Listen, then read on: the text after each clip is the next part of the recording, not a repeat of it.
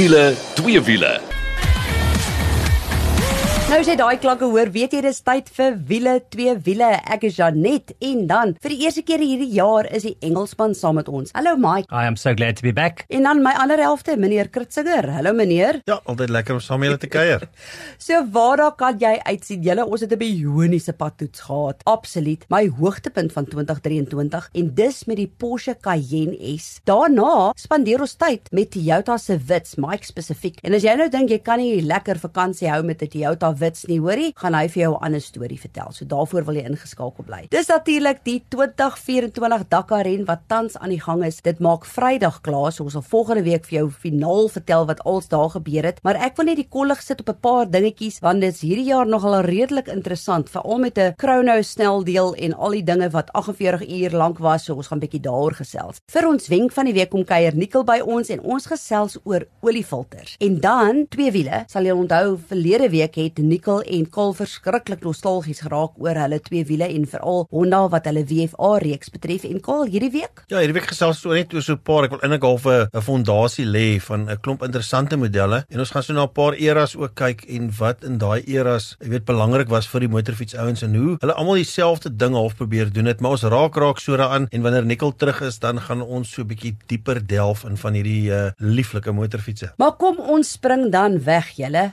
Porsche Cayenne S. Nou vir 2023, julle al drie kan nou sê, ons het regtig fantastiese voertuie getoets. Maar omdat ek mos maar nou 'n Porsche persoon in hart is en siel en alles, is dit iets wat vir my nogal missing was vir die hele jaar. So kry ek 'n oproep aan die einde van die jaar en 'n uh, Christo Kreer vra vir my, hoorie, hoe lyk dit? Wil jy graag bietjie tyd spandeer met die Porsche Cayenne S? En my woorde aan hom is, you had me hello. Ek sê vir jou, daai kar is absoluut bionies. Kom ons kyk gou na die Cayenne. Nou is nou onlangs is hy opgegradeer. En ek dink die groot ding vir my is kol spits jou ore. Hy's weer terug na V8 toe. Die vorige model was 'n V6, so nou is hy weer 'n V8. So dis al klaar fantasties. En dis interessant ook as jy kyk na die Cayenne want ek dink dit het regtig baanbrekers werk gedoen vir Porsche, veral in die 21ste eeu. Want hier kom Porsche met 'n sportnuts wat hulle sê 'n go anywhere SUV is met die Porsche logo natuurlik, die Porsche um, badge. En uh, in die begin was hy nou nie regtig die mooiste nie. Ja nee, ek moet sê dit was nie een van die mooiste karre nie, maar um, dit was iets nuuts en interessant toe het ontsettend baie mense dit afgeskiet en gesê nee wat, dit gaan nie werk nie. So ons dink aan 'n Porsche, dink ons aan 'n plat sportmotor en hier kom dan 'n bewys almal verkeerd want ek dink dis 'n voertuig wat jy elke liewe dag op ons pad sien. Absoluut. Nou kom ons kyk gou net na die binneruim um, en na hoe hy lyk ook. As jy kyk na sy buiteontwerp, het daar 'n paar goedjies verander. Absolutely, a new bonnet, a new grille, a new three new colors, three new engine styles in that particular brand. There's beautiful four exhaust pipes at the back. Oh. Absolutely incredible, yeah. Dan klim jy binne en dis tipies hoë kwaliteit tipies Porsche, maar 'n groot verandering is byvoorbeeld daar was altyd 'n analoog instrumentepaneel. Nou is dit oor digitaal en dit's nou wel 'n 8-spoed outomatiese radkas nou en die radhef boompie, ek sê dis so klein radhef boompie sit langs die 12.3 duim infotainmentstelsel skerm. So dit is ook nogal iets wat anders is. Natuurlik spasie vir Afrika, die kattebak self het 625 liter se spasie. So hierdie is 'n groot kar. Maar kom ons gesels nou werksverrigting.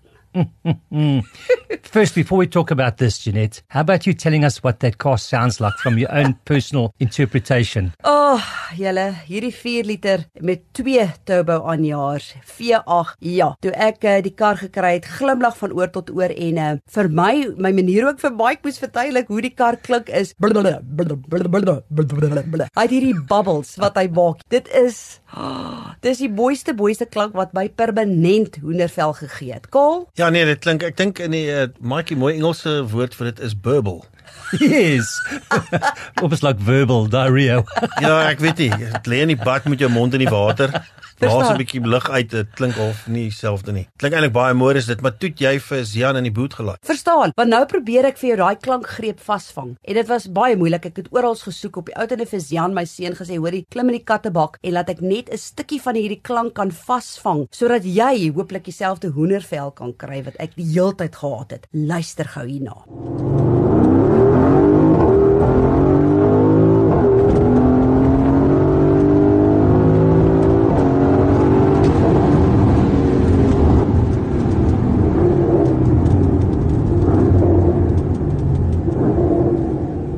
Ja, daai was die klanke van wat? From a 349 kilowatt, 600 newton meter, 8-speed automatic, pure bliss machine. Quality inside, quality outside. One of the best cars, or should I say the best car that I drove last year. Ja, uh, absoluut. Ek moet vir jou saamstem, hoor. 4 liter V8 twee turbo aanjaars en uh, as jy nou kyk na die kompetisie, want die kompetisie is jou tipiese BMW X6, dis daai M60i of jy kan byvoorbeeld kyk na jou Jaguar F-Pace, die SVR. Ek moet sê die Cayenne wen vir my absoluut oor en oor. Weet jy wat is vir my interessant? Daai kar weeg oor die 2 ton. En wanneer by hantering kom, phenomenal. Absolutely, and it comes with an added option if you want for air suspension as well. So all the little buttons have been checked to make this thing safe, powerful, It's just got everything that a it's almost like a full rounded car for me. It can do a little bit of everything. 0 tot 100 km/h 5 sekondes, maar as jy nou die chrono pack by het, dan sal hy selfs vir jou so 4.7 gee. Dis vir 'n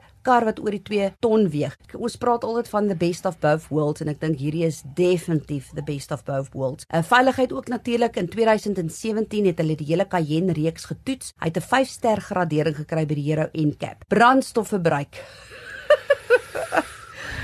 Wat sal ons daar sê? Kom ons sal sê dat amptelik as jy veronderstel om so 9.7 liter per 100 te kry. So dis die goeie nuus. Uh, ek dink die beste wat ek gekry het is so 12.5, maar daar's tye wat ek geboor het oor die 20. Veral as jy as jy daai sport plus knoppie druk, want kyk, jy wil nou hierdie kar moet outomaties afkeer sodat jy die kan hoor, hè? Kal. Ek dink as jy hierdie tipe voertuie koop, uh, en ons gaan nou 'n bietjie by die pryse ook kom, moet as brandstofverbruik jou pla, nee, dan jy die verkeerde ding gedoen. Ja, dis waar. Ek bedoel dit is net maar feit so ek dink die volgende kar waarvan ons gaan praat is meer in die lyn van jy is 'n gauge of a fuel watcher. Dit gaan nie hier gebeur nie. Jy gaan agter daai klank aanry. Dit is ongelooflik. Selfs in wat ek doen, vra die mense vir my die hele tyd nou gaan hierdie uitlaatstelsel nou vir my 'n beter uh, brandstofverbruik gee. Sê ek man as jy agter die klank gaan aanry, gaan jy dalk 'n probleem hê want dan gaan jou voet baie swaar wees. So in jou geval, ek dink ek sal iets in die 9 kan kry. Definitief sonder twyfel. Nee, Porsche is baie is baie akkuraat as dit kom met hierdie tipe goed, maar hulle hulle werk nie in nie. Almal werk faktore in sekere goed in. Hulle het nie die genet faktor ingewerk nie. Ehm um, as hulle weet van jou Ja. sal hulle miskien 'n ekstra stukkie in die brosjure sit wat sê dit is jou uh um soos wat hulle sê jou urban cycle uh hierdie is jou, cycle. jou en dan jou genet cycle wat beteken dis die ergste wat dit kan wees. Is dit? wat dan meer 'n oue idee kan gee van hoe erg kan dit raak op jou sak as jy een van hierdie karre oh, besit. Al wat ek weet, ek het verskriklik geniet. Goed, prysgewys. Jy kry jou Cayenne S en dan kry jy Cayenne S Coupe. Nou ons het nou spesifiek met die Coupe gery. Jou Cayenne S is so 2.1 miljoen rand. Jou Cayenne S Coupe kyk jy nou so 2.2 miljoen rand. Dit sluit wel 'n 3 jaar 100 000 km onderhoudsplan in, so dis ook goeie nuus. Al wat jy nou moet doen is gaan loer bietjie op ons Facebook bladsy wiele twee wiele, daai pragtige Porsche Cayenne S pronk vir jou en ja, hooplik 'n hoedkaal gesê oorspronklik het so Z geklink van die ou jare. Ja, daar was 'n kinderprogram, so harige ouetjie, gaan Google dit, want die mense gaan presies weet want daai wat jy gedoen het, klink so Z se oupa. Is so, sy pitch Z was baie hoër, maar was definitief sy oupa se mou. Maar op daai noot, kom ons gaan oor na ons volgende padtoets waarmee Mike veral lekker tyd spandeer het. En dit is die Toyota Wits, 'n intree model. En as jy nou dink jy kan nie tyd spandeer met 'n klein karretjie tydens jou vakansie nie, kan Mike vir jou 'n ander storie vertel. Yes, a very privileged to have a long-term test this year. Toyota's little Vitz, a little 1-liter 3-cylinder absolute gem of a car, a real city car, pretty big. It's a small car, it's an entry-level car, but the entry-level car is now 64% of the total passenger car sold. So this is a very very strong um, area for all the guys to sell cars. It is a fruitful relationship between Suzuki and Toyota. So they called it Fruitful, which is absolutely amazing. So yeah, massive boot space, 49 kilowatts of, of power, which is ample, a fast speed manual, and an AMT, which is that automated manual transmission. Prices, cheapest car Toyota has on their, on their lineup right now. I saw a special this morning for 169,900. That's why they've dropped. On launch, we had them at 189,900. I don't know if you remember Yo. last year. So it's 20,000 and 21 Rand uh, discount now just to, to move these cars. So maar interessant nee, as jy nou dink ek terwyl ons so gesels, is hierdie kar, hulle sê sy brandstofverbruik is so op 4. iets. Ek dink in die regte lewe sê seker maar rondom die 5 en so boer, jy weet as jy gewoonweg as jy net boord so tussen 16 en 17 um, nee. uh, liter te gebruik op 100. Maar ehm um, in die ou dae, die ouens gesê en ek wil ek so groot motorfiets aanhanger, koop vir jou motorbike want is goedkoper. Goed beter brandstofverbruik. As ek luister na hierdie prys wat jy nou sê, as jy ek weet nie van laas jy gaan kyk het wat kos 'n nuwe motorfiets nie. Dan kan jy vir jou hierdie kar koop. Nie dat dit so exciting is so baie nie, maar dink net gaan die logika daaraan. Jy koop hom, dis wat hy jou kos. Jy kan hom reg deur die jaar gebruik en jou brandstofverbruik is presies dieselfde amper as wat 'n motorfiets is. Got 32 liter fuel tank, and some of the guys are doing 600 kilometers on that 32 liter fuel tank. And you know, it's, it's it's designed for the city. It's designed for running around town. But so many people have said that they've actually, if you drive decently and you drive safely, you can drive that car anywhere. En as jy ou wat so groot is soos ek is, jy sê die kar is groot. Ek hoor wat jy sê, maar nog steeds as ek in en uit daai kar uit klim, is dit op soos 'n party trick by my werk. Dit is wel is soos 'n as hulle sien ek kom aan met so 'n kar hardloop almal buite om te sien hoe lyk dit wanneer ek uit die kar uit klim. Of dit nou is oor hoe ek groot ek is in die sin van dik, nie fris nie. En uh, dan my rooi gesig. I think friss is the operative word, yeah. Ja ja. yeah, yeah. Maar hoorie Kaal, jy het self die wits baie geniet. Jy was eintlik baie verbaas oor die klein karretjie. Ek is verbaas, net so verbaas soos die mense wat my sien ry in dit, want ek wil dit dit lyk komieklik. Hulle het vir my 'n foto geneem by die werk. Dit lyk of ek daai ou van Mr Incredible. Ja ja. Jy weet daai ding, dit lyk of hy uit die kar aangetrek het. Dis hoe ek lyk. Dan moet jy half deur die dak laat sak. And both his arms were suntanned, remember? Verstaan jy? Hysteries. Hoorie baie, maar jy het nou lekker tyd spandeer. Mense dink jy kan vakansie hou met 'n Toyota Wits nie, maar hy is regtig tik al die bokse. Uh, it's big, it's bold, it's got that new Excite range now with those exciting orange colors, interior, exterior. It's absolutely a gem of a car, and I think it's going to put bums in seats because this is the type of car we want. The emissions are low. It parks like an absolute dream. You can do 120 on the highway. You don't have to go to second gear up, up Chapman Speak or whatever. It's absolutely, I think, entry level. I don't think you can get a better little car than this right now. Kyk, ek sal natuurlik vir die handrad gaan. Ek hou nie baie van daai ehm um, AMT. definitief nie. So ek sal die handrad sal my keuse wees. Maar doen jouself dan ook 'n guns gaan loer bietjie op ons Facebook bladsy wiele twee wiele en die Toyota Wits gaan daar vir jou pronk. Nou kyk, Kol kan nie wag vir die Dakar om verby te gaan nie want hy weet dit alles staan stil in ons huishouding. Maar die Dakar is natuurlik tans aan die gang, die 2024 Dakar ren. Ek sê vir jou, hierdie jaar is werklik interessant. Uh die organiseerders het 'n paar dinge daar uitgeruk wat ek dink die die uh, deelnemers nogal redelik stil laat. Uh onder andere het hulle byvoorbeeld nou hierdie Chrono um sneldeel gehad wat oor 48 uur is. Die die spanne mag glad nie enige inligting kommunikasie of iets gehad het nie. Dit was basies 'n inligtings 'n blackout of 'n information blackout soos wat hulle sal sê. Daai was verskriklik interessant. Daar het nogal heelwat mense uitgeval daar. So al wat ek net kan vir jou kan sê dat hierdie jaar se Dakker is iets anders hoor. As jy dit nie gevolg het nie, het ek vir jou baie goeie nuus want elke dag is daar so 'n videoetjie wat ons op ons Facebook bladsy het wat presies opsom wat gebeur het met al ons Suider-Afrika deelnemers. Natuurlik kan ek dit nie alleen doen nie. My partner in crime is Steffi Wetter van die Southern Africa Dakar groep. So ek fokus meer op Toyota Gazoo Racing. Sy vertel dan hoe gaan dit met die res en daar's baie van Century Racing, Treasury One, daar's 'n klomp motorfietsryers ook. Natuurlik Ford Performance is ook daar met hulle Ford Ranger. Ehm um, daar is nou ongelukkig van ons deelnemers wat al uitgeval het, maar jy kan daar lekker op hoogte bring van sake. Ek wil dit net opsom kaal aan die einde byvoorbeeld van sneltrek 7. 1 sekond in die motorfiets afdeling tussen Ricky Breibek en Ross Bronch. Ja, is baie interessant. Ek het nou nie eintlik eens gehoor wat jy gesê het nou jy gesê het dat Steffi jou help nie. Want uh, wat is 'n span soos julle sonder ondersteuningsdienste wat die catering moet doen? Dit is baie waar. is, so ek maak ek kos Ja. vir almal in die huis. Ek het twee seuns in die huis wat 14 keer 'n dag eet en dan eh, al daai tipe goed was, hy was goed, hang dit op, doen die hele storie. So ek wil net noem sonder my was daar nie 'n uh, verslag nie. Nee, dit is baie waar. Ek besef dit is wel die geval, maar jy het nou net die eers aangesluit by wat ek probeer sê het hier meneer Kritzinger. Hoorie, luister dit gou hier. Hulle het aan die einde van sneltrek 7, né, het hulle al 5070 km gedoen. Waarvan dis nou die sneldeel totale kilometers. Dan die sneltrajek gedeelte wat basies jou tydgedeelte is, is 2865. En Ricky Brabek en Ross Branch ons Kalahari Ferrari van Botswana 1 sekond tussen die twee. Maar ja, hoe dit op die ou tenne gaan uitspeel en wat gaan gebeur, jy gaan moet wag tot volgende week toe of dan natuurlik gaan loer op ons Facebook bladsy. Ehm um, Toyota Gazoo Racing ook, ek kan vir julle sê Lucas Moraes, hy staan tweede algeheel. Janiel doen baie goed, hy's baie consistent soos wat hy altyd is. Ehm um, selfs Guy Bottrell wat een van ons groentjies is aan die einde van sneltrek 7 negende algeheel. Wat gaan gebeur? Ons weet nie jy sal moet ingeskakel bly. Ons gaan nou eers bietjie asem skep, dan ons terug met 'n wenk van die week oor olie en dan ook lekker twee wiele ook. Ons is nou weer terug. As jy 'n vlekvrye staal uitlaatstelsel soek of jy nou jou kar wil laat purr soos 'n klein katjie of wil laat blaf soos 'n rottweiler, moet jy definitief 'n draai gaan maak by Powerflow Belwel. Hulle kyk na alles wat jy nodig het wanneer dit by jou uitlaatstelsel kom en jy kry boonop 'n 5 jaar waarborg ook. 'n Nuwe stelsel sal selfs vir jou beter werkverrigting gee. Besoek powerflowbelwel.co.za of Powerflow Exhaust Belwel op Facebook. Powerflow Belwel, jou nommer 1 vir vlekvrye staal uitlaatstelsels.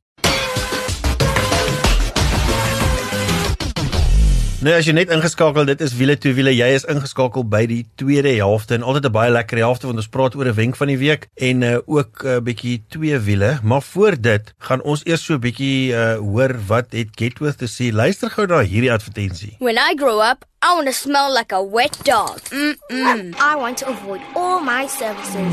Burn a clutch and spit fire.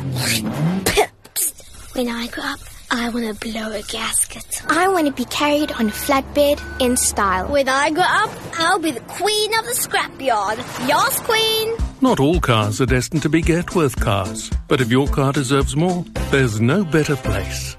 I wish, I wish I was a Getworth car. Ja, kyk, toe ek na hierdie advertensie luister, het ek 'n frons op my gesig gehad tot heel aan die einde, want ek het gewonder wie wil nou 'n kar word of wees wat se engine ontplof of gaskets blaas of ek weet nie wat alles nog verkeerde nie, maar dit is eintlik baie tong in die kies want dit is presies wat 'n Getworth kar nie is nie. Hierdie karre gaan deur, ek dink amper hulle toets vir of die kar nog reg is, amper erger as 'n splinter nuwe kar sin. En uh, dit is wat maak dat 60% van die karre wat hulle aangebied word, koop hulle nie eers nie, want hulle wil vir jou gemoedsrus verkoop. So as jy al ooit op 'n webtuiste was en jy wonder koop ek 'n ander ou se probleem, uh um jy weet hoekom is die prys soos wat hy is en daai tipe ding by Getworth gaan jy nie daai fout maak nie, want jy gaan 'n kar koop wat kwaliteit is, wat goed na gekyk is en onthou gou een ding, daar's ook 'n periode wat as jy nie baie gelukkig is, jy die kar terugvat, maar ek dink dit gaan gebeur. Ja, ek stem absoluut saam en al wat jy hoef te doen is besoek www.getworth.co.za. Maar nou is dit tyd vir ons wenk van die week. Ja, soos beloof het ons gesê ons praat met meneer Nicolou en uh, ja, dis 'n man wat baie weet van ingenieurswese af en nou praat ons oor 'n bietjie oor die lewer en die niere van 'n kar.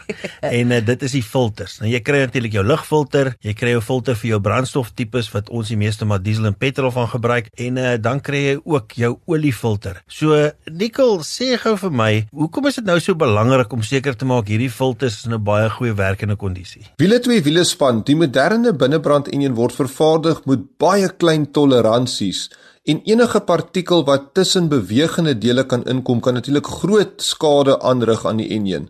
En dit is hoekom filters so belangrik is. So jou petrolfilter of dieselfilter, jou lugfilter of jou oliefilter gaan al daai onsuiverhede uitfilter en verseker dat dit nie tussen daai bewegende dele inkom nie en so kan jou enjin dan baie langer hou. Nico, maar ek wil nou graag weet hoe werk 'n filter dan dat hy al hierdie onsuiverhede kan uithaal? So baie interessant bestaan die meeste filters uit 'n element in die binnekant wat bestaan uit selulose papier met verskeie bymiddels by om dan daai onsuiverhede uit te filter. Nou mens kry nie 'n filter wat 100% effektief is nie, want onthou, as hy 100% effektief is, gaan hy te veel weerstand bied en dan gaan absoluut niks kan deurvloei nie. So daar's altyd 'n sekere grootte gaatjies in daai papier. Ons praat van mikron grootte gaatjies en dan moet dit so geontwerp word dat dit die skadelike partikels kan uithaal, maar die res kan maar deurgaan want onthou daar moet nog steeds 'n vloei deur 'n filter wees. And from my side, Nicole, tell us a little bit about the workings of an oil filter. So die doel van 'n oliefilter is natuurlik om daai onsuiverhede uit die olie uit te verwyder voordat dit na die bewegende dele van die enjin dan beweeg. En die mees algemeenste tipe van oliefilter is natuurlik daai wat hulle noem in Engels 'n spin-on. So dis daai metaalfilter wat jy dan opdraai en hy het natuurlik daai element in die binnekant. So as jy kyk na daai filter as jy hom afgedraai het, het hy gewoonlik so 'n klomp gaatjies aan die buitekant om en dan een groot gat in die middel. En die olie vloei gewoonlik aan die buitenste gate in en dan in daai binneste gat kom hy weer terug na die enjin toe. Natuurlik is dit dan die skoon olie. Maar daar's nie net 'n element in die binnekant nie. Hy het ook 'n klep wat keer dat wanneer hy vol is en jy die enjin afsluit, dat daai olie weer alles uitdrein terug na die samp toe. So wanneer jy die enjin weer aanskakel, dat daar onmiddellik weer olie beskikbaar is om te gaan na die bewegende dele. Dan is daar ook 'n klep binne in die oliefilter wat in Engels genoem word 'n bypass valve want onthou indien die olie baie koud is en die viskositeit is baie hoog sodat amper so stroop is, dan is die weerstand deur die filterelement net te hoog en maak daai klep dan oop om daai olie eerder direk na die enjin toe te stuur as wat hom eers gefilter word. So die logika is dis in daai opsig beter dat die enjin dan olie kry eerder as wat hy geen olie kry nie alhoewel dit dan nou nie gefilter is nie. Maar goed, kom ons gesels nou oor petrol en dieselfilters. So met petrol en dieselfilters is dit dieselfde teorie wat geld. Daar moet nie onsuiverhede by die enjin uitkom nie. As ons kyk na die ouer voertuie met hulle vergassers, daar was die petrolfilters nog sommer sulke plastiek deurskynende filters en onthou daar was geen druk gewees of baie minder druk in die petrol wat na 'n vergasser toe gaan as die hoë druk inspuiting wat jy deesdae kry selfs in jou petrol engine. So jy sal sien in jou petrol engines is dit nou 'n aluminium filter wat daar naby in die tank sit wat die druk kan hanteer. En as ons kyk na ons dieselfilters, dis ook so gewoonlik so filter wat jy opdraai wat van metaal is om nou daai hoër drukke te kan hanteer. En wat interessant is van 'n dieselfilter, hy moet ook die water uitfilter. So aan die onderkant van 'n dieselfilter kan jy gewoonlik die water uitdrein en daar is ook dan nou uh, 'n sensor baie keer wat kan optel of daar water in die diesel is wat natuurlik ook nie 'n goeie ding vir jou hoë druk dieselpomp is nie. Wat interessant is, van daai filters kan so fyn filter dat dit tot 'n 4 mikron partikel kan uithaal en onthou 'n mens se hare is omtrent 80 mikron dik so ons praat van baie fyn partikels. Nee, en dan is daar natuurlik die groot 'n lugfilter en kyk daar's baie ouens ouens praat van cold induction en 'n klomp goed. Nikkel, as jy jou lugfilter vervang of jy gebruik een van hierdie hoë werkverrigting filters wat die ouens sê nou meer lug kan insuig, maak dit regtig so groot verskil om vir jou meer krag en beter brandstofverbruik te gee. So wanneer dit kom by die lugfilter van jou voertuig, natuurlik die lug wat ingesuig word moet ook gesuiwer word van alle onsuiverhede van blare, takkies, stofdeeltjies, enigiets wat die enjin kan beskadig en daai volume lug wat moet ingaan bepaal dan ook die grootte van die filter en gewoonlik is dit so plat vierkantige filter in ons voertuie wat dan geontwerp is om daai lug te filter. Nou as ons praat van 'n performance air filter, is dit eintlik 'n lugfilter wat minder weerstand bied en alhoewel 'n filter kan minder weerstand bied teenoor die lugvloei is om minder te filter. So pas op maar vir 'n performance lugfilter wat dan nie so goed gaan filter soos jou standaard OEM filter nie. Ja, dis dit uh, vir die wenk van die week altyd interessant om te luister na Nicole en kan nie wag om te hoor waaroor hy volgende week gaan gesels nie. Nou is dit tyd vir twee wiele. Last week, Carl and Nico were talking about Honda's VFR range, and they were so nostalgic about it. So Honda pioneers when it comes to a whole lot of things about motorcycles. Not even to talk about that V4 oval piston thing that you were going to talk about. Tell us a little bit more. Ja, ek dink die hele motorfietsbedryf, jy weet, is baie kompeterend, maar Honda is een van jou sterkstes daar buite. En baie ouens gaan nou sê ja, maar die Ducatis ry hulle weg op die MotoGP baan. Ek het nou baie gelees uh, hier oor die afseisoen en die ouens sê, moenie worry nie. Jou Yamahas en jou Japaneese, jou Yamahas, jou Hondas nou ons gaan baie vinnig weer terugkom. So kom ons kyk wat gaan gebeur. Maar ja, jy het reg gesê Mike, hier kom hulle met hierdie mags vertoon motorfiets, is al wat ek dit kan noem. Genaamd die NR,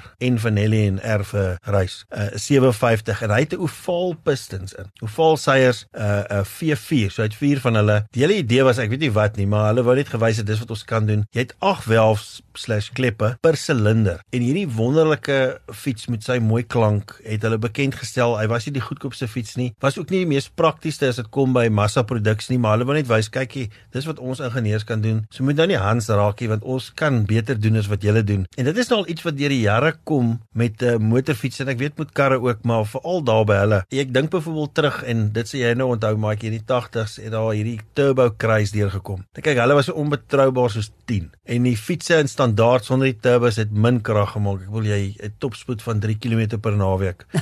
Ehm um, nee. daai tipe goed. So nou druk hulle 'n turbo op. Ek dink byvoorbeeld aan Honda se CX500. Yes. Die Yamaha die XJ650 gehad en nou dink jy gou, die een het 'n 500 geturbo. Toe kom Yamaha Turbo XJ650 en hier kom Kawasaki en hulle het 'n GPZ 750 turbo gehad wat nogal presies gelyk het. Daai hele GPZ reeks het gelyk soos uh, daai oorspronklike GPZ 900 waarmee Tom Cruise in Top Gun gery het. So dit is baie interessant, maar hulle was nie baie betroubaar nie. Die turbo het nou regtig jou nek afgeruk nie. So dis net 'n paar van daai interessante goed. Nou dink ek byvoorbeeld aan iets wat iemand probeer het. Ek weet nie of dit mags vertoon of net plain stupid geit was nie. Om seker te wys dis wat ons ook kan doen. In die 70s, glo ja. in 1974 125 Suzuki uit wat bitter min mense al van gehoor het, maar ek het al op hom gesit en in lewende lywe gehoor en ook al gestaar. En dis 'n Suzuki RE5 met 'n rotary engine in. O, Oh my word. En hy was net vir 2 jaar beskikbaar want die ding is hulle het gedink o, oh, hierdie ding gaan die die mark heeltemal wegblaas want jy kan 'n kleiner kapasiteit enjin hê wat baie goeie krag maak, maar nie gewerk nie. Hulle het uit